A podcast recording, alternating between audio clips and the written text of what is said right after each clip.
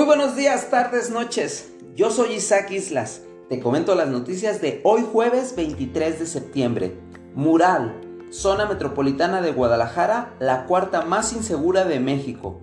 Durante el 2020, en la ciudad se registraron 35.100 víctimas de delito por cada 100.000 habitantes de más de 18 años. La zona metropolitana escaló del lugar 11, que ocupó un año atrás, al cuarto lugar entre las ciudades con mayor tasa de víctimas de delitos. La lista es encabezada por Toluca, San Luis Potosí y Ciudad de México Oriente. El occidental. A las cosas hay que ponerle nombre. El gobernador debe entender que Jalisco no es Enrique Alfaro y la Universidad de Guadalajara no es Ricardo Villanueva ni Raúl Padilla, sino toda la comunidad, aseguró el rector como respuesta a la queja del mandatario estatal de que le cerraron la preparatoria de Juanacatlán para un evento. Aseguró que personalmente había notificado al secretario general de gobierno del foro de periodismo realizado en el Paraninfo que le impedía asistir a dicho evento. Sobre los candados en las puertas, dijo que se tienen porque no hay presupuesto para contratar vigilantes de tiempo completo, pero que eso ha ayudado para que ni un solo plantel haya sido blanco de robos. Diario NTR, sin investigar el 93% de los delitos en Jalisco. Según la encuesta en VIPE, el año pasado en el estado se cometieron 1.956.967 delitos, pero solo se denunciaron el 11.3%. De los delitos denunciados, solo se inició carpeta de investigación en 62.8% de los casos.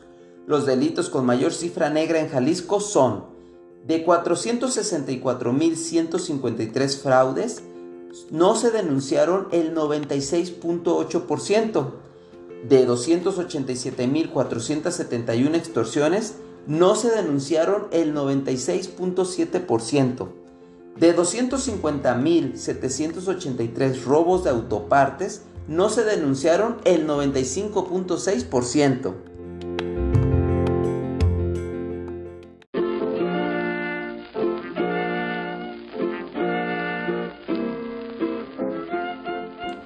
Trascendidos en redes sociales. Otros datos 2.0. Rosa Isela Rodríguez, secretaria de Seguridad a nivel federal, se voló la barda al asegurar en un informe frente al Senado de la República que la mitad de los homicidios dolosos se concentran nada más y nada menos que en 50 estados del país. Las burlas no se hicieron esperar Incluso se comenzaron a bautizar a los nuevos estados conformados por la 4T. Estado de indignación, estado de indefensión, de descomposición, entre otros. Canelazos. Antier la nota la dieron los manotazos entre los boxeadores Canelo y Caleb.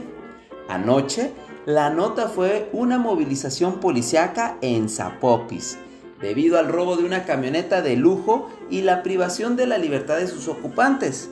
Posiblemente los ladrones son aficionados de las chivas y al darse cuenta de que la víctima era el Canelo Angulo, decidieron liberarlos y posteriormente abandonar la camioneta. Como de costumbre, no hay detenidos. Hasta aquí la información de hoy. Muchas gracias por escucharme. Que pases un bonito día y recuerda siempre sonreír.